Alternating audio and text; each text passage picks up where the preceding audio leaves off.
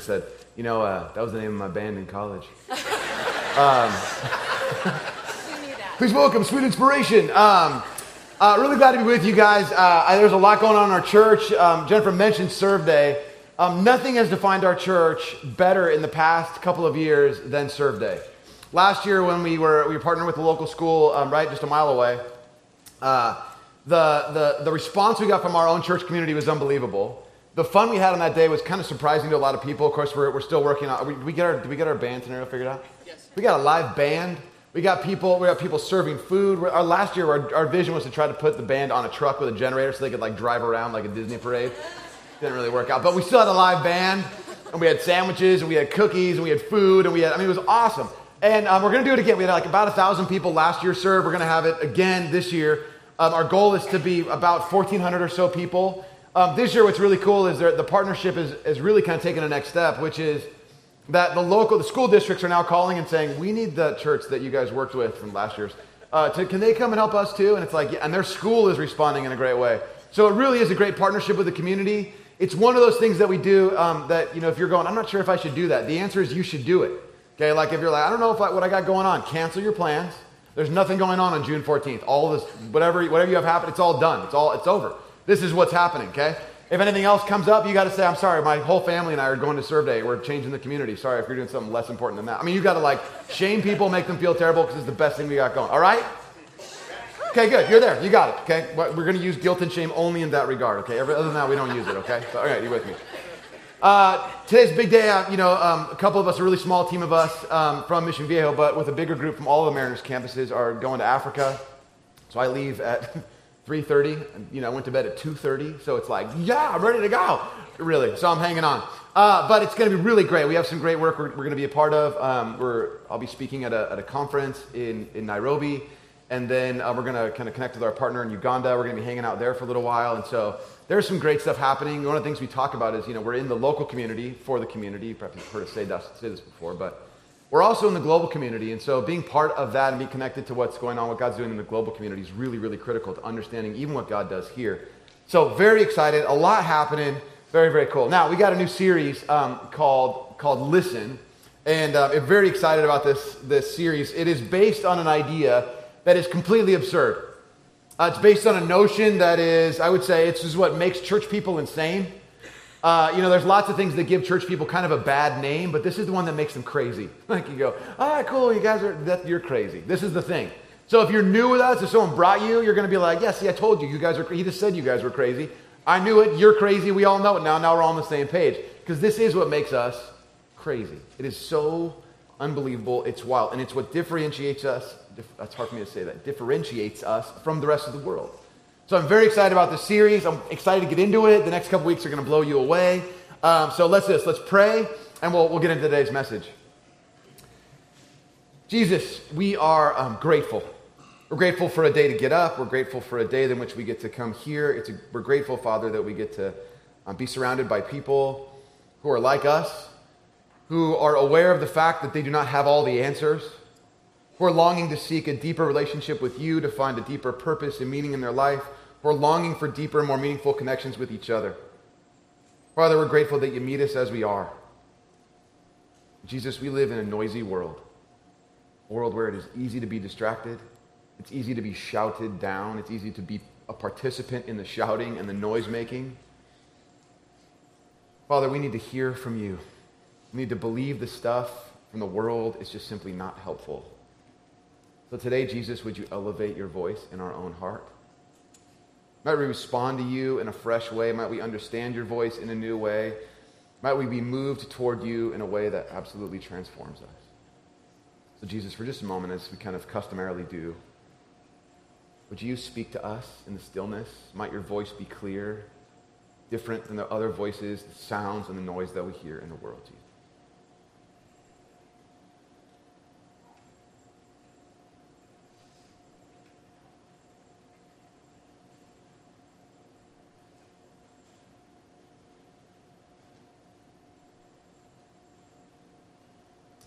Speak to us today, Jesus. In your name. Amen.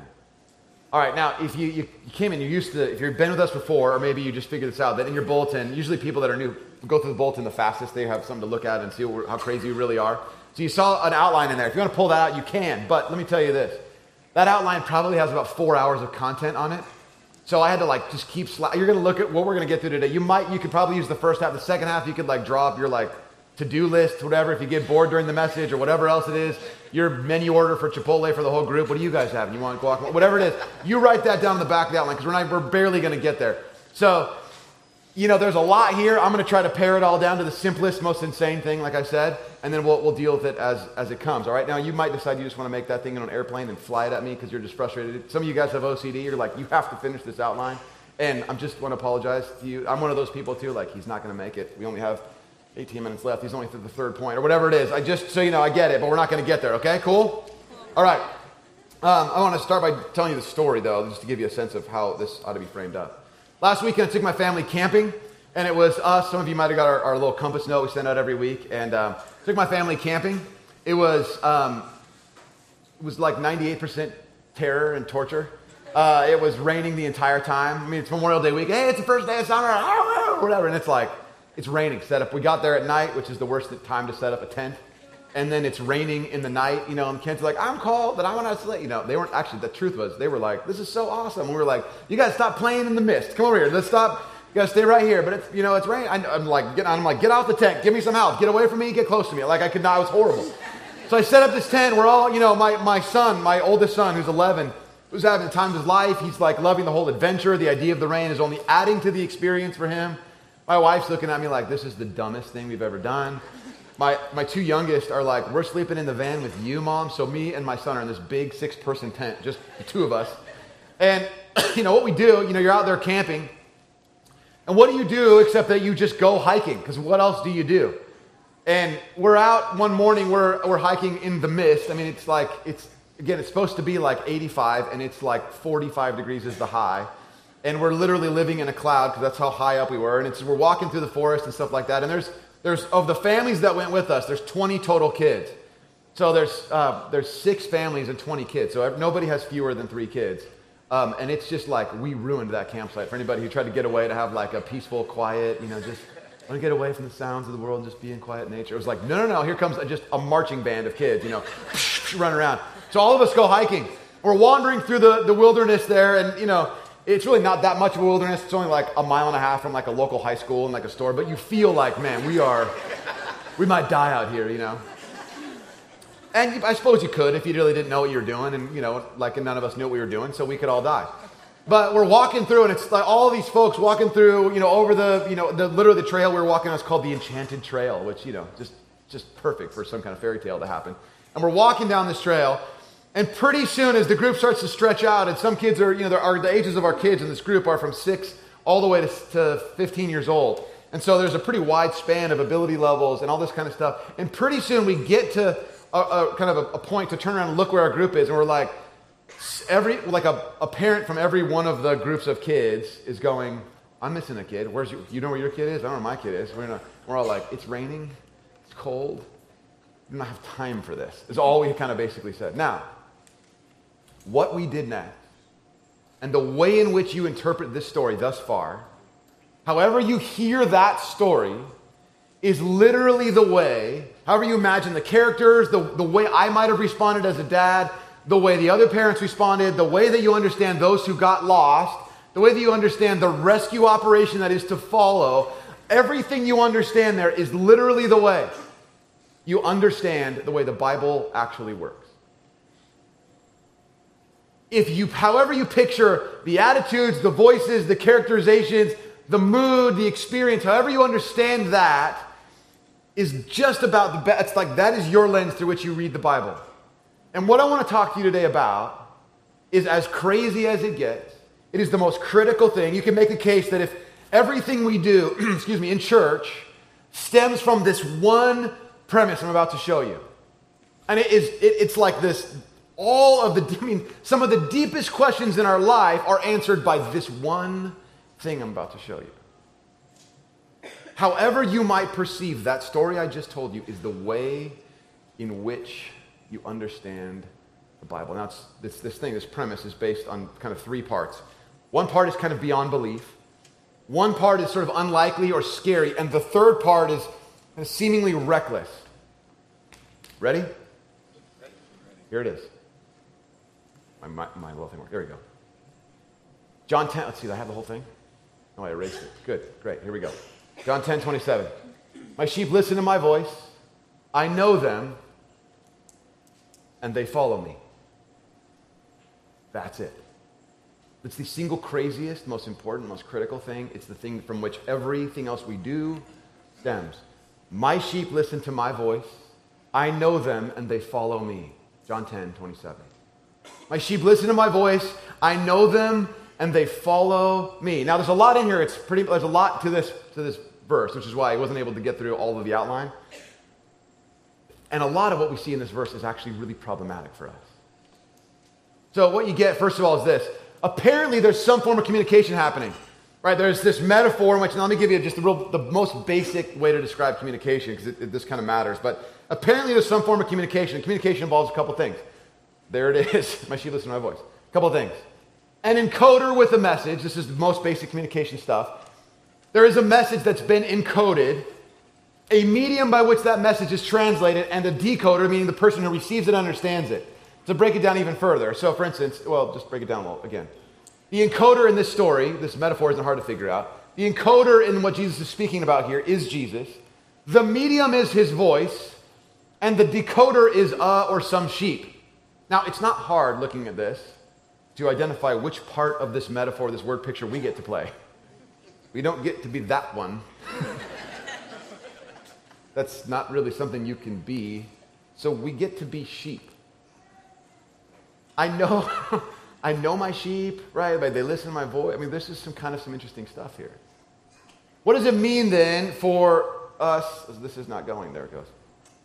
What does it mean then for us to consider this? Now, there's this kind of there's this kind of difficult metaphor to understand here, really. Which I mean, it's not difficult to understand. It's just not fun to understand because we get to be sheep. I don't know, my guess is not, nobody in here really has had a lot of experience being a shepherd. You know, not really. I mean, some of you are like, yeah, you know, I live in Ladera. I don't know anything about shepherds, but I know people in like Mission Viejo and, you know, Laguna Hills, they know about shepherding. But yeah, thank you a lot, Ladera Ranch people. But really, the, I don't think we have to know a lot about sheep to capture what this is about and to capture why it's a little bit kind of problematic for us. If you ask kids, hey guys, if you could be any animal, what would you want to be? Shark, tiger, eagle. I want to be a dolphin or giraffe or an elephant. Nobody's like, you know, it would be like really cool. Sheep. Okay. I mean, no, that's, that's not. You're a prey animal. You're a domestic. You're, that's all you make sweaters. That's all you do, right? They're not even that comfortable. And yet, the picture that, God, that Jesus gives to us is that you get to be sheep.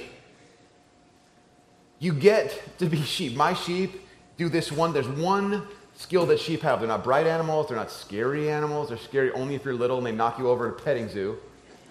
Of course, they have that warning like, make sure you wash your hands after you pet the sheep because you might get some kind of weird virus or something. And so you're like, what do I do? Why are they let us petting these things? But there's not much that sheep do they're not super fast.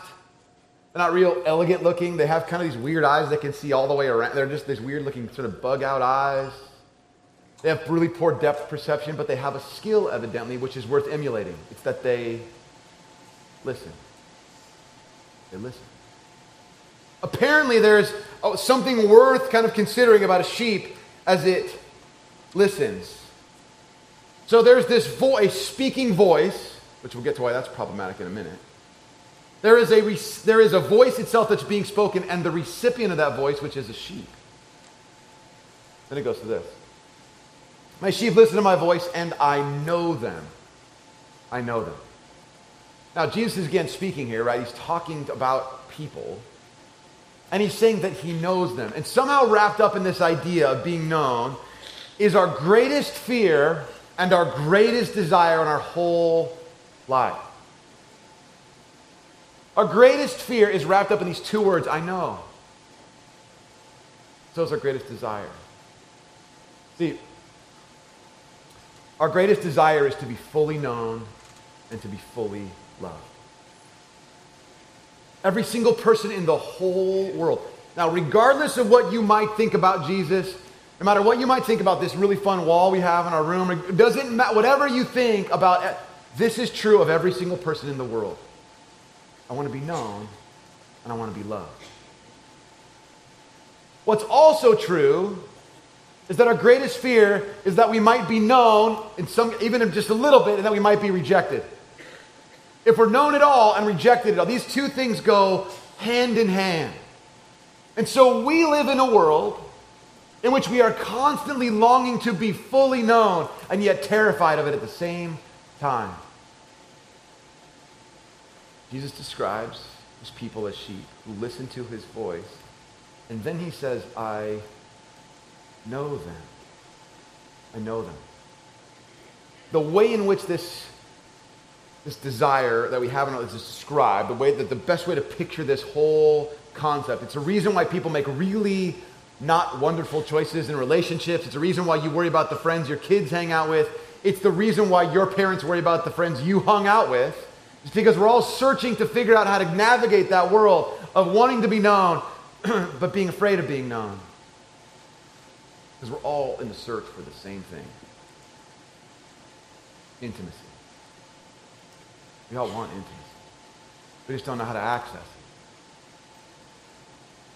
What Jesus says is, I want you, I want you to understand that I am, a, I am speaking and that you listen and that I know you. Now, if you're a person who has been, who has largely, largely gotten the message in your life that when people get to know you, they run away from you, then the idea of a God who would know you is really terrifying, especially if the people in your life that, care, that were supposed to care most about you, your parents, even if you don't know your parents, if you're adopted or whatever else might, if, whatever that might mean, there's a sense in you that says, if God really knew me, or if He let me know how much He knew me, He wouldn't want me around. And yet, this God speed. Finish the sentence. It's not what you know, it's who you know. When we're talking about intimacy, though, our greatest need, our greatest desire, even that's not enough. Something more to this picture, which is this. these batteries are dying on me, maybe. It's not what you know, it's who you know, and who knows you.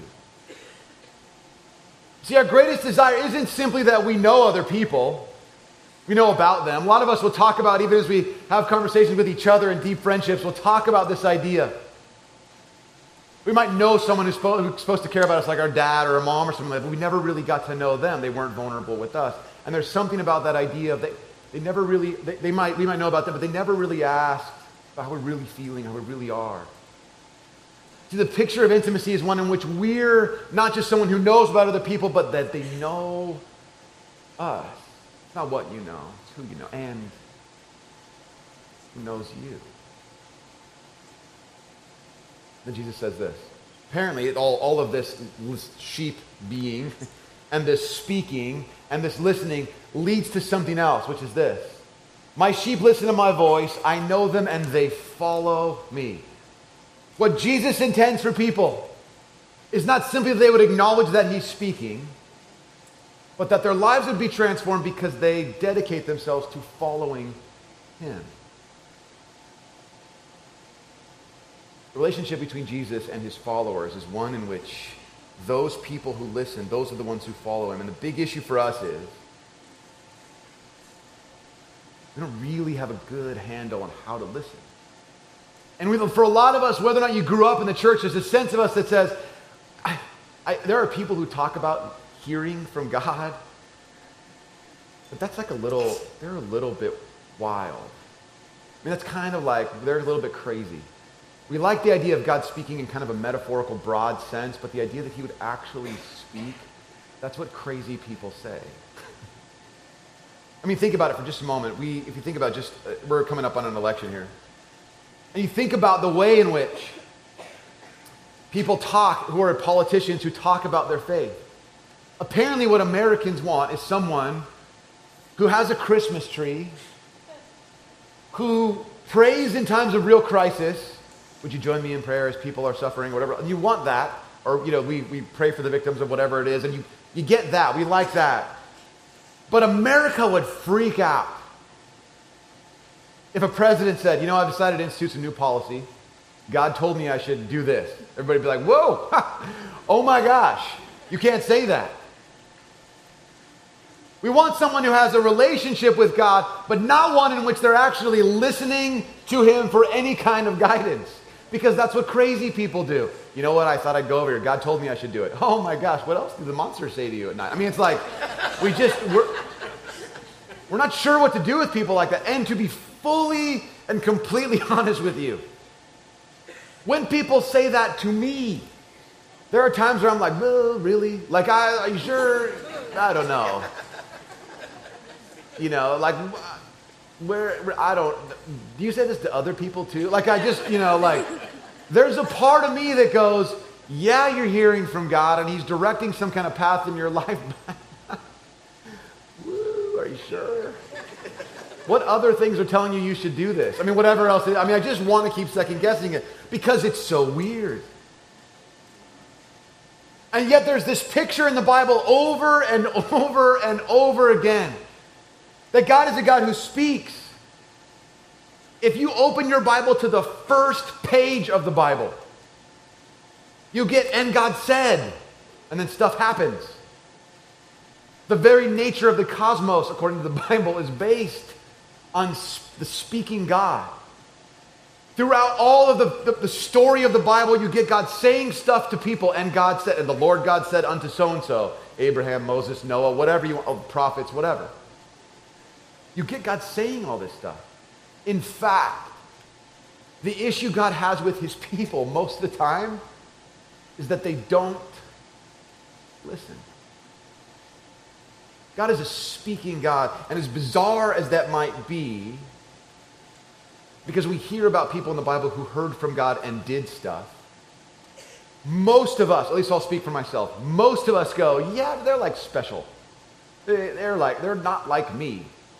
You know, they didn't drive a minivan and have soccer practice and do all these other things supposed to do with their kids, and they weren't worried about that. They weren't worried about their taxes or whatever else is they're thinking about in their world. They're unique. And yet, God says to all his people, listen me. Now, to fully understand this concept, this idea of my sheep listen to my voice, I know them and they follow me, we got to back up a little bit in the passage. So I just want to walk you through a little bit of John chapter 10, beginning in verse 2. Here's what it says The one who enters by the gate is the shepherd of the sheep. The gatekeeper opens the gate for him, and the sheep listen to his voice.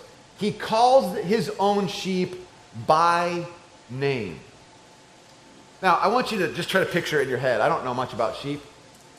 I know if you showed me a picture one, I could tell you that that's a sheep, right? I mean, so for a lot of us, they have like these black faces and black hooves, and then they have just puffy wool, right, or all around them.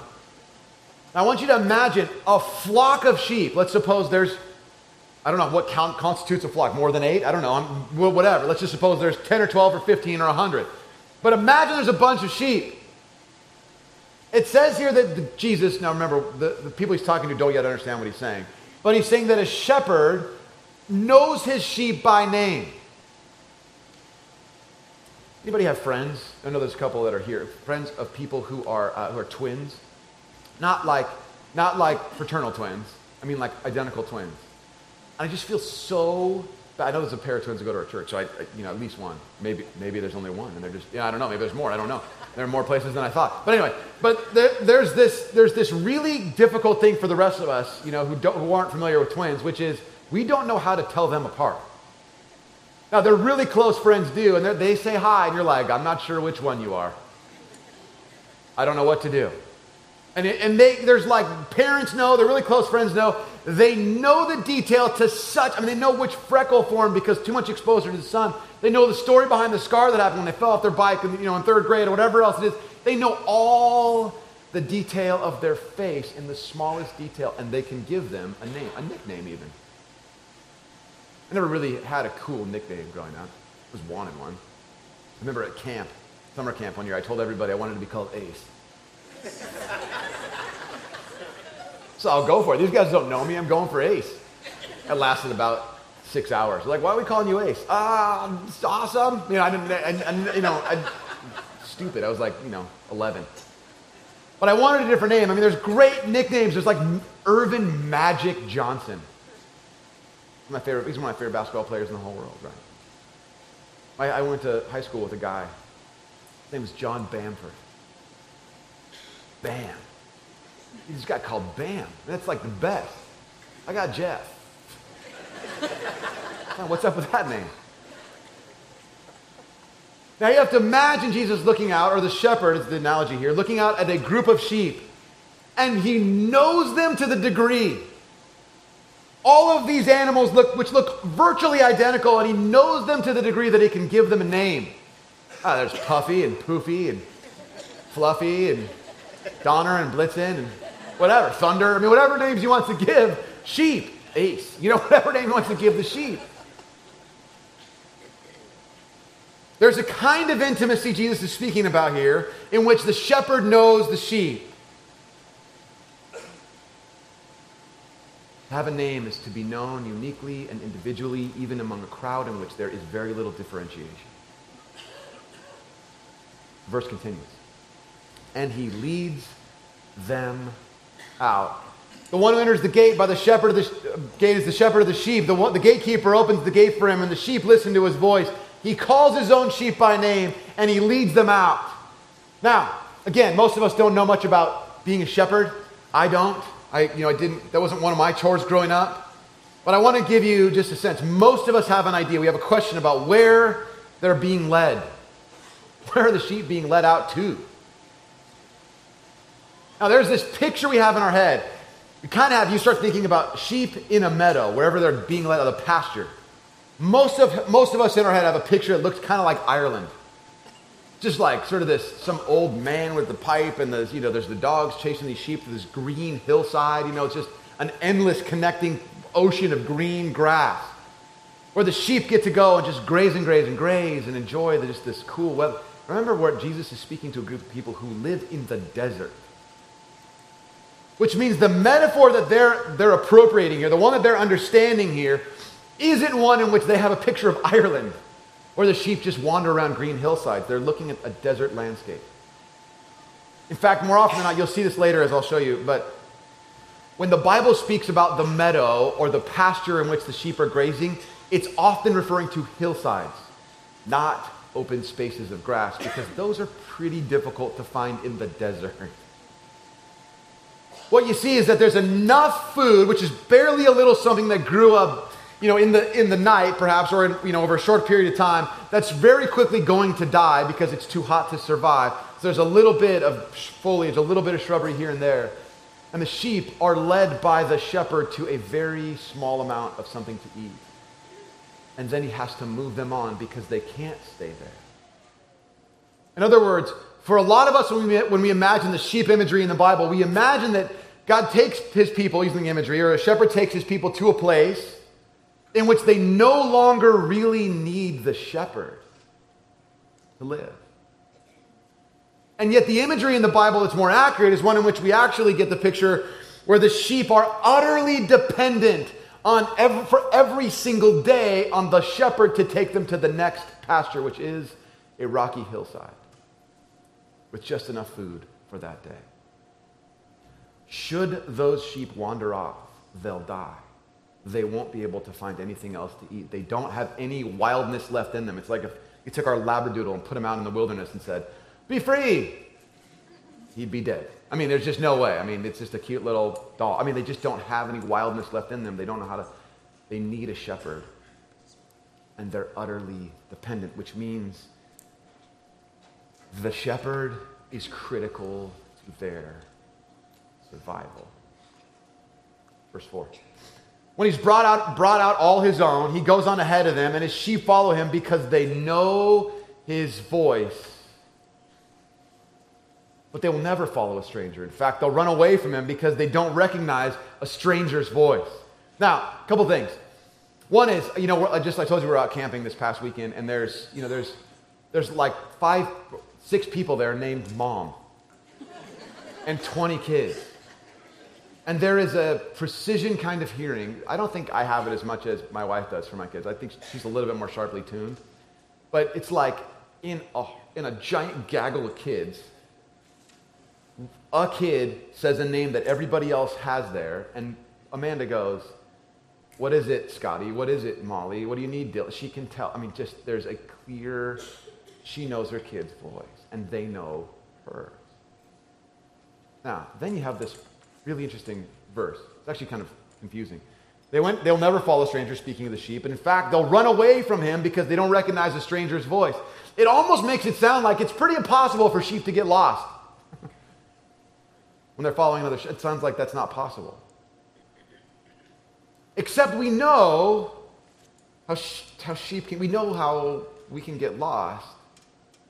The question is, does this analogy break down? Has Jesus kind of lost his way with his kind of word crafting here? Like, oh, a lot of, a lot of good parables. This one's a little off. Or is there something else here? The question is, how does a voice of a stranger take on the attributes of a shepherd? Meaning, we can assume there are lots of voices in our world that we hear. So we have grown up hearing certain voices. We've grown up hearing certain messages from certain people over certain times. And over the long distance of our life, we continue to start hearing them over and over and over again.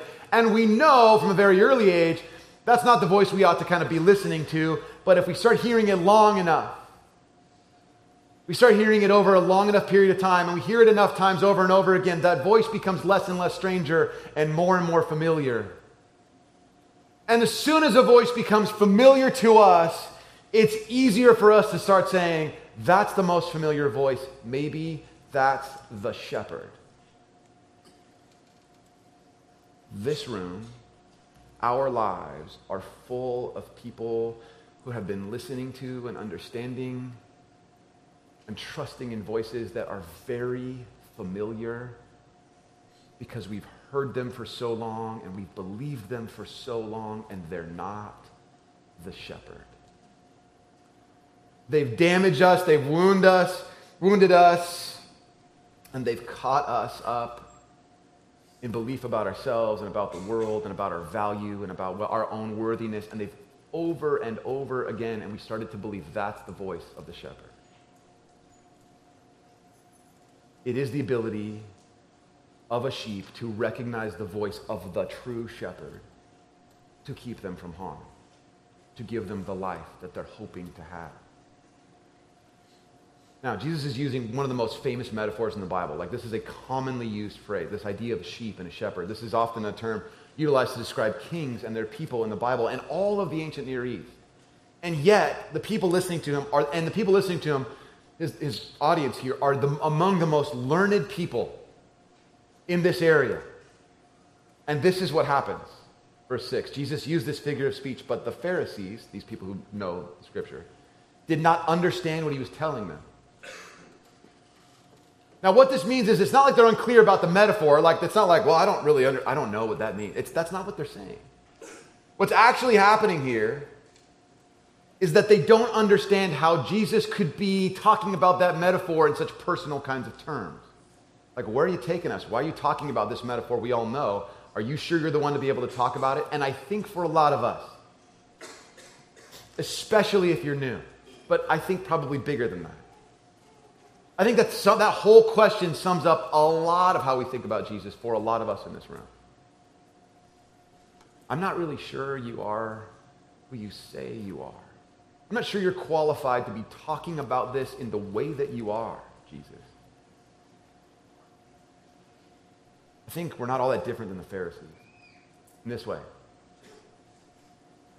I think for a lot of us, at least the way the Pharisees see it too, is that Jesus is, doesn't sound like their version of the way they think God is supposed to sound. The voice now speaking to them isn't one in which they go, that sounds like something God would say. They're like, well, you don't get to say. They either have two actions. They have two reactions. They either say, we're confused. You're not really, I don't get why you get to say stuff like that. Or they're angry because how dare you speak like that as if you get permission to talk like that. In this instance, where God is speaking, hard to recognize sometimes for some of us which voice is actually God. The truth is, we're hearing from all kinds of influence and voice all the time. The tone of those voices sounds like this accusation, shame, anger, guilt. It sounds like the voice of wanting you to know and believe that you are ugly. It sounds like the voice more often that we go, that, that, is that who God is? We kind of have this picture. Maybe there's a picture we have about God that says, you are not welcome, you're uninvited. And the question we have to ask ourselves in the moments of real clarity, in the moments of real stillness, is this one Does the voice you're hearing loudest and most clearly match the description of the Jesus we see in the Bible? Because my experience is most often people have an impression about how God sees them and the way in which he speaks to them that is totally inconsistent with the person of Jesus in the Bible. Jesus will go on to say, as he's talking with these folks, these Pharisees, to clarify what kind of voice he speaks with. He'll even kind of say, we don't have time to get into it, he'll even kind of say in this passage, he'll even talk about the idea that my voice and the Father's voice, God's voice, they are one and the same. And the question we have to wrestle with in all of this is Does the voice you're hearing loudest and most clearly in your life match the description of the Jesus you see in the Bible? Let me fast forward in this passage a little bit because this is really, really important. Here's what Jesus says. Now, given, before I show you this, given that most of the time in our lives, there are people trying to take from our lives, there are people trying to get from us, there is a world trying to take from us. The systems and the powers of the world are opposed to you. And we stop every so often in a moment of clarity and go, why am I playing this game? Why am I doing this? We have this all the time.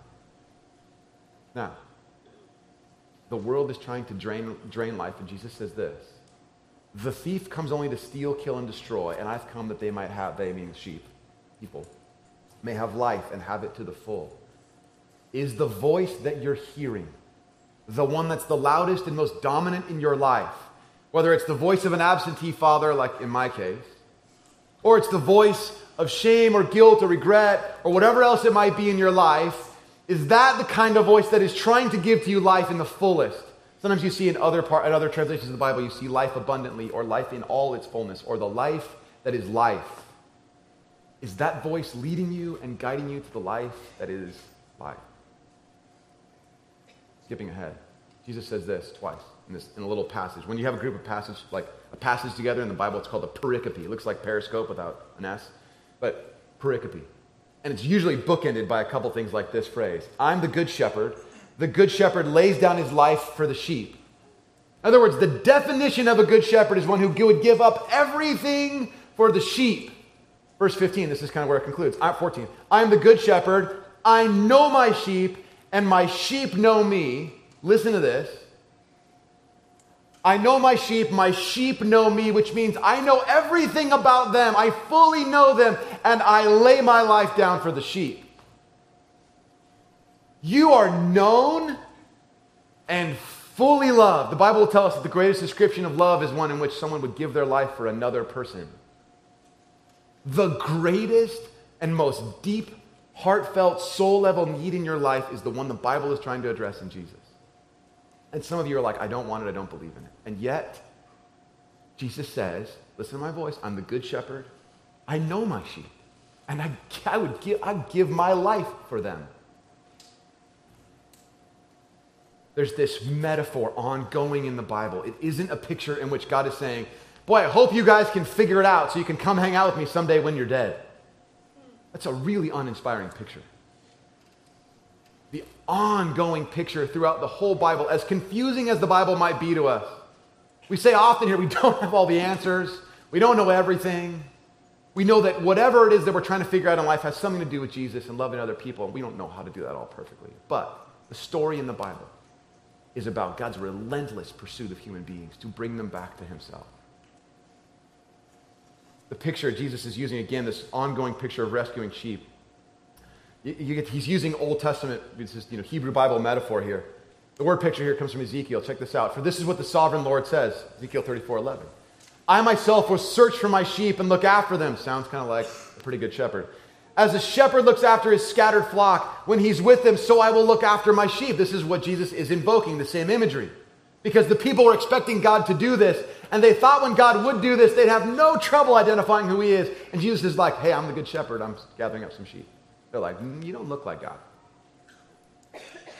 Verse 12, I'll rescue them from all the places where they were scattered on the day of clouds and darkness. I will bring them out from the nations and gather them from the countries, and I will bring them to their own land. I will pasture them, notice this, on the mountains of Israel.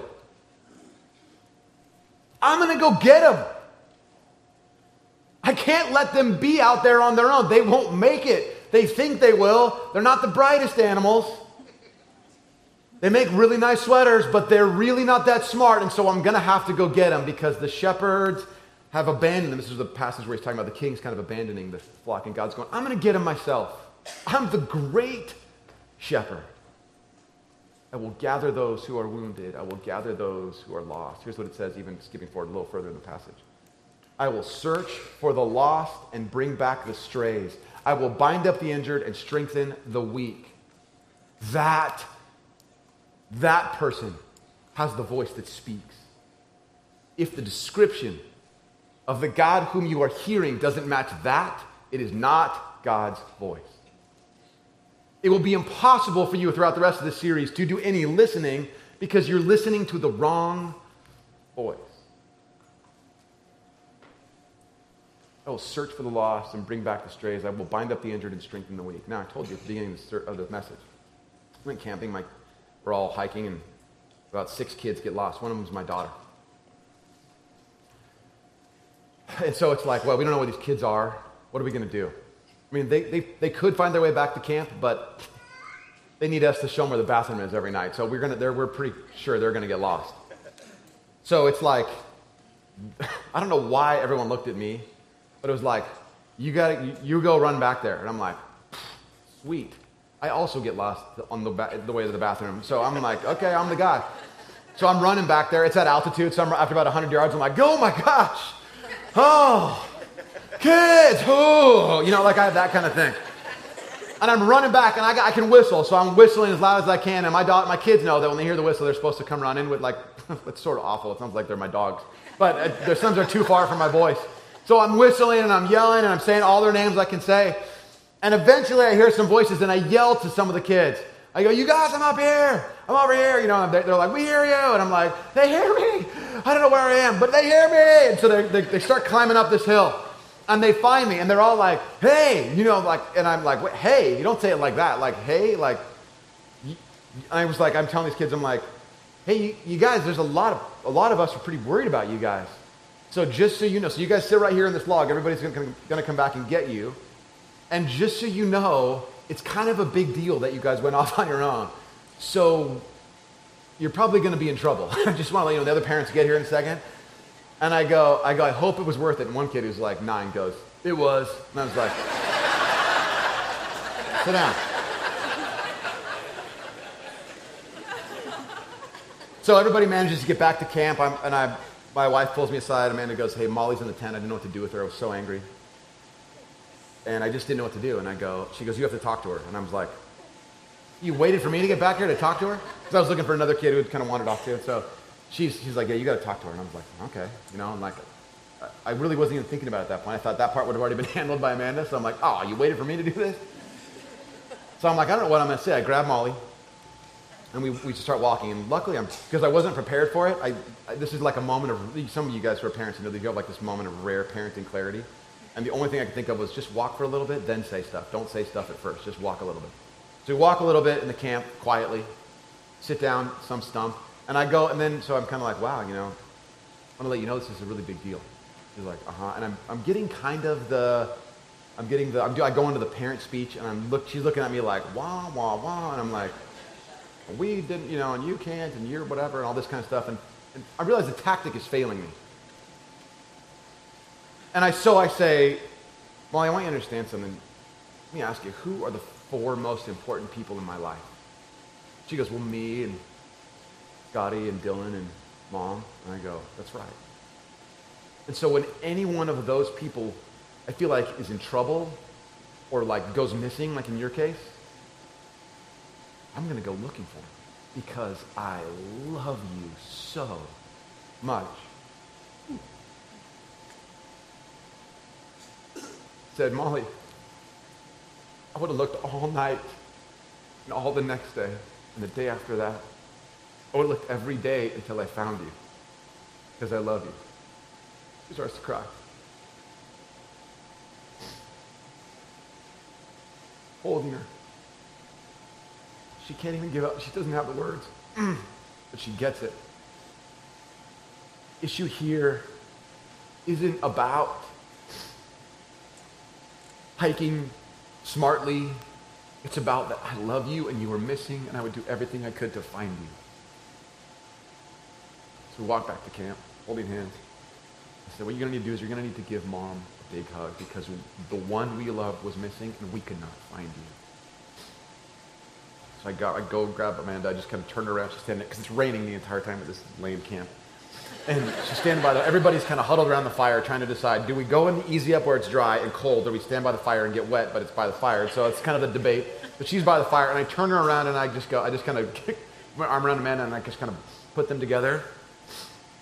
My daughter's hugs Amanda. God will search the voice of the shepherd calling out to his sheep is one in which he searches for the scattered and the lost and wants to bring them home. There is no big application this week. I don't have four more hours to give you that. I wish I did. There's so much content on your message. I just want you to know that probably there's some calibration for you about what voice you're hearing. Because it may not be the voice of God, the one who searches for at his own peril, for the ones who are lost and the ones who are lonely. That's who we listen to. Here's what we're going to do. On the screen one last time. I just want you to see this one more time. My sheep listen to my voice. I know them and they follow me. This is the, this is the premise of the whole series, and it is, the, it is the aim of my life for you and for myself. Hearing God's voice, being known by God, and following Him. That is, that is it. Now, here's what we're going to do. We're going to respond. We usually have some time to sing. We're going to do that. But here's what I want to do. That's, that verse is going to be on the screen for just a moment. When we talk about prayer, most often people think about it as a listing activity in which we list off to God. Here's all the stuff I got going on. And yet there's so many times in the Bible where primarily what you have that seems to be connected with prayer is the act of listening to God. And we're afraid of it because we don't want to sound crazy if we hear something. And we're afraid if it's actually true because what it might mean for our life. And there's so much fear associated. But remember, it's the God who searches for the one he loves who's bringing us home. That's the voice. But here's what we're going to do this is a very bizarre thing. We're going to spend a minute, a full minute, in quiet. The only noise will be our really loud air conditioning or whatever, you know, helicopter flies over, anything. It'll just be that in this room, in stillness. And all I want you to pray is this Speak, God. I need to hear your voice. Say that once or twice and then listen. All right? You guys with me? So that scripture is going to be on the screen. The band's going to set up, but they're not going to rescue you with like a cool pad of music underneath it. There will be silence in here. Okay? With me? Okay, close your eyes. You need to see that scripture on the screen. It'll be up there in a second. Jesus, speak to us we need your life giving voice.